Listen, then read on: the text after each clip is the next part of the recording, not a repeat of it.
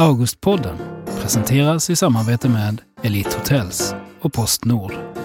Den 22 oktober avslöjades årets Augustpris-nominerade böcker inför en stor publik på Södra Teatern i Stockholm. Minuterna efter att de tillkännagivits intervjuade Daniel Sjölin tre av de nominerade författarna, Alexandra Pascalido, Göran Odbratt och Karin Pettersson, om fotografi, internet och mammor i Sveriges mest utsatta områden. Eh, välkommen Alexandra Pascalido, eh, välkänd journalist och författare. Din bok heter Mammorna. Eh, du skriver om 20 mammor helt enkelt, eller ger 20 mammor röst, får man väl ändå säga. Eh, vilka är de här mammorna? De är mammor i Sveriges fattigaste, mest sårbara, mest utsatta områden som polisen beskriver att eh, där är situationen akut. Förorter som många har döpt om till no-go zones. Vad tycker du om det? Mammorna lever där. De verkar där. De sover och vaknar och arbetar och kämpar för sina barns liv.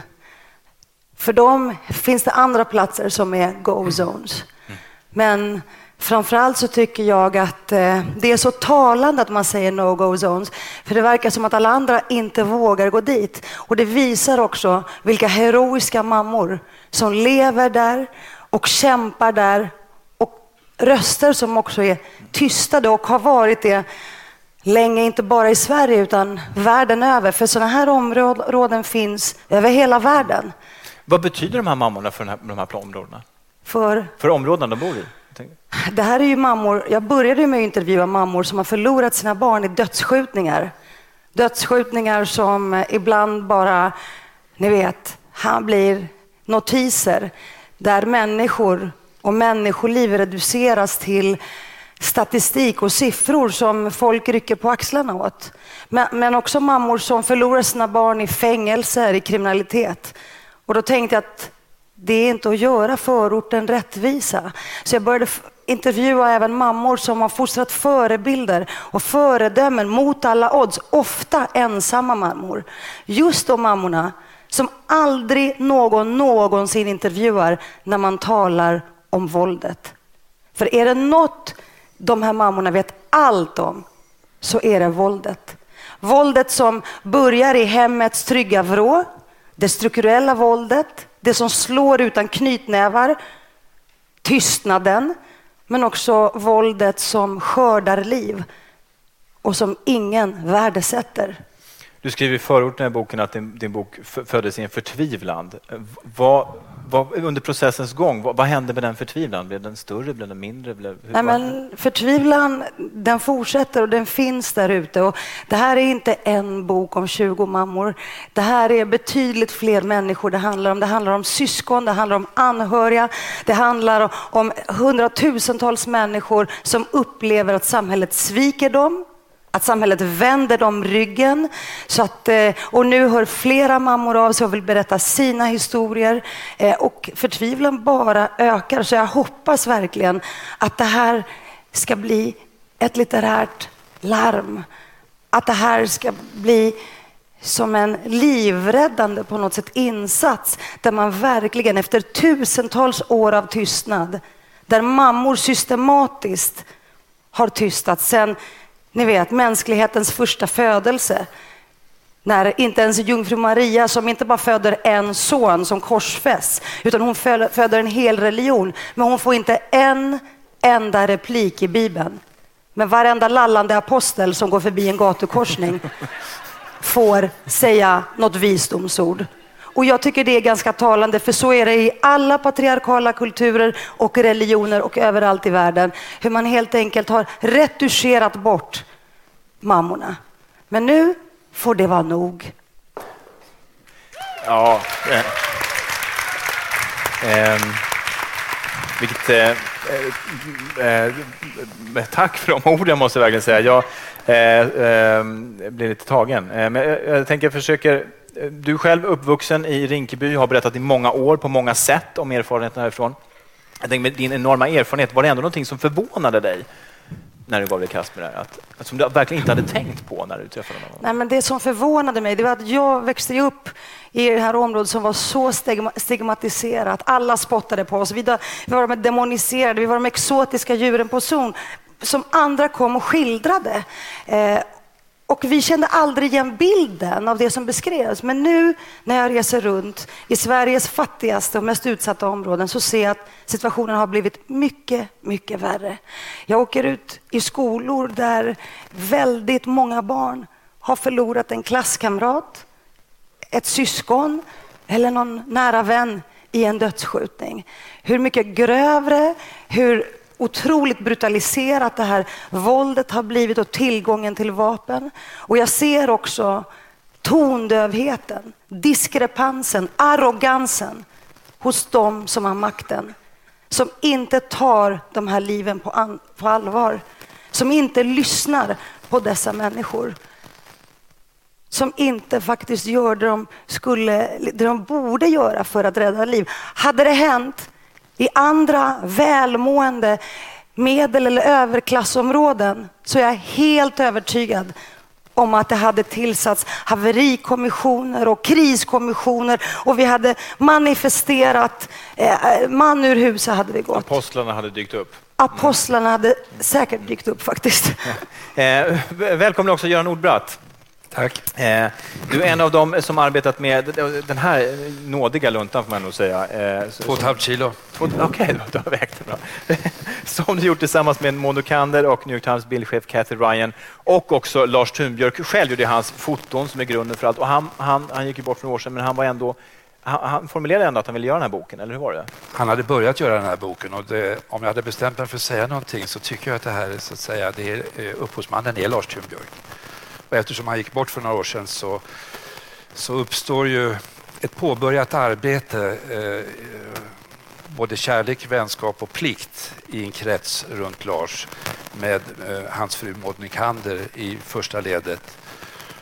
Och då påbörjade vi det här arbetet, som både boken och så vet ni några av er att det finns en utställning på Fotografiska. Vi har jobbat också med Lars Ljungbruks arkiv ni vet när man dör, man är 59 år så finns, ingår det inte alltid i, i planen utan eh, vi började väldigt handgripligt att samla ihop under samma tak en halv miljon negativ och få in det för att försöka bevara det. Men boken är ju mm.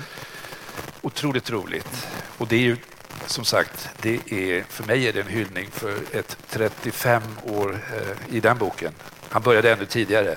Han började som 15-åring på Borås Tidning när jag gick i åttan i Prao så, så blev den här boken till eh, baserad väldigt mycket på de, eh, det sättet att tänka som Lars har haft. Vad var det för ett sätt att tänka? Ja, alltså det finns ju olika faser. Han började jobba i svartvit.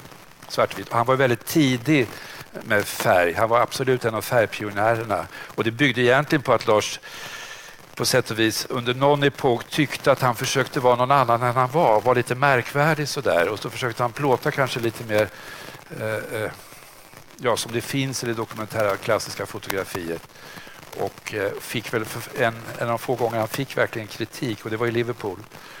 Då kommer han tillbaka, han, han eh, försöker reparera ett, eh, ett, ett, ett brustet självförtroende och så börjar han jobba med färg, experimentera mycket med färg. Hör ni mig? Ja, tack.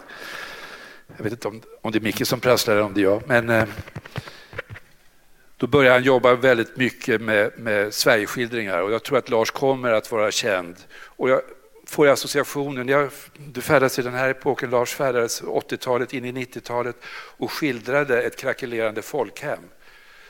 Utifrån en ilska kan man se i hans bilder och med mycket humor och värme. Och för oss som har varit nära Lars under lång tid så kan man säga att det fanns ju liksom som två sätt att förhålla sig till Lars bilder i början. Eh, några tyckte att det var, han skildrade oss med kall blick. Andra kanske tyckte att han skildrade en allt kallare verklighet som vi lever i. Och så ser jag också det mycket att eh, han, det var som Cathy Ryan sa en gång, den här bildchefen som det är fantastiskt att hon är med. De samarbetade i 20 år på New York Times Magazine där han var en av de mest firade faktiskt fotograferna och det är ganska märkvärdigt Lars var ju själv så otroligt blygsam, så även om vi var vänner under många år och ringde varandra faktiskt nästan varenda dag, så var det inte alltid man fick reda på att Lars hade haft en stor publikation i New York Times Magazine eller så. Och det är ett, en aspekt hos Lars som jag tror också är en sån som, är, som gör att han blir inte den där som kommer och skildrar dem där borta, hämtar sitt material ute i periferin, kommer tillbaka in till ett centrum och får sina belöningar där. Mm. Utan han var väldigt mycket en människa som, om han hade plåtat en människa i stolen och man kunde skratta lite hur det såg ut, så, så vet Lars också hur det kändes att sitta i den stolen.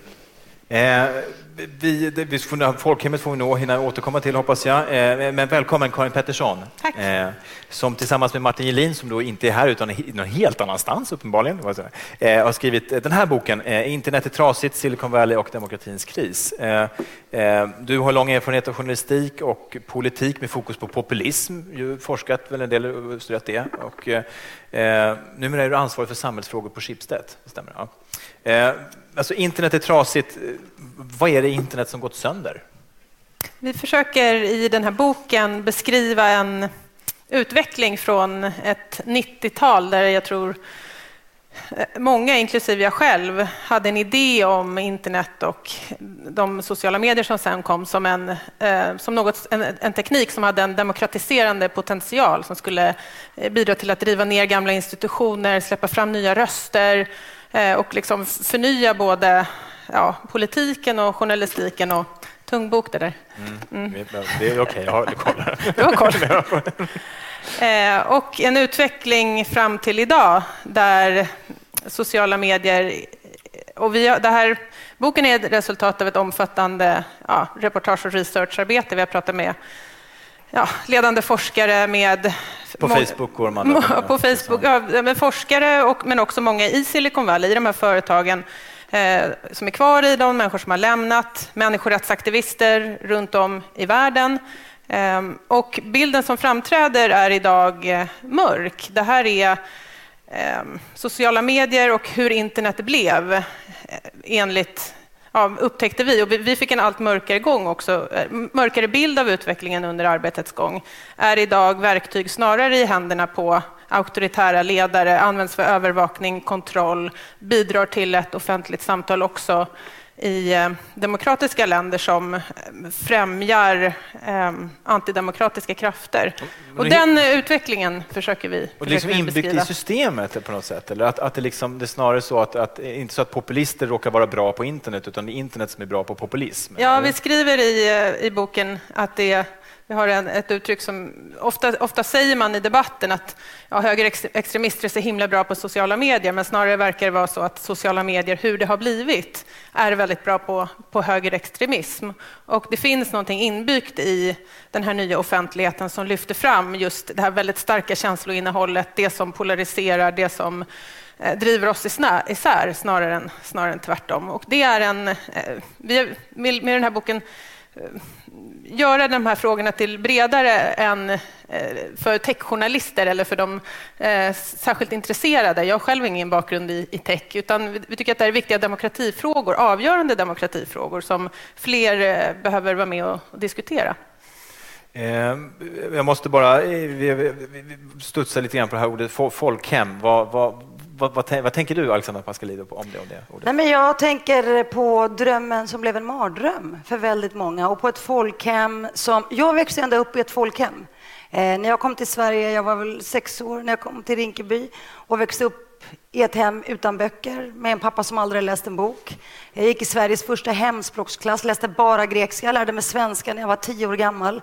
Men där fanns ändå en folk hemsfamn man kunde landa i. Där fanns en uttalad tro om att sådana som jag faktiskt skulle kunna studsa upp i samhället och kanske en dag bli de första att studera på ett universitet. Och det fanns fritidsgårdar och det fanns kommunala musikskolor som var helt gratis. Och för mig som kommer från ett bråkigt och trasigt hem, trångbott, så blev det räddningen. Och biblioteket i Rinkeby som var en stor skattkammare.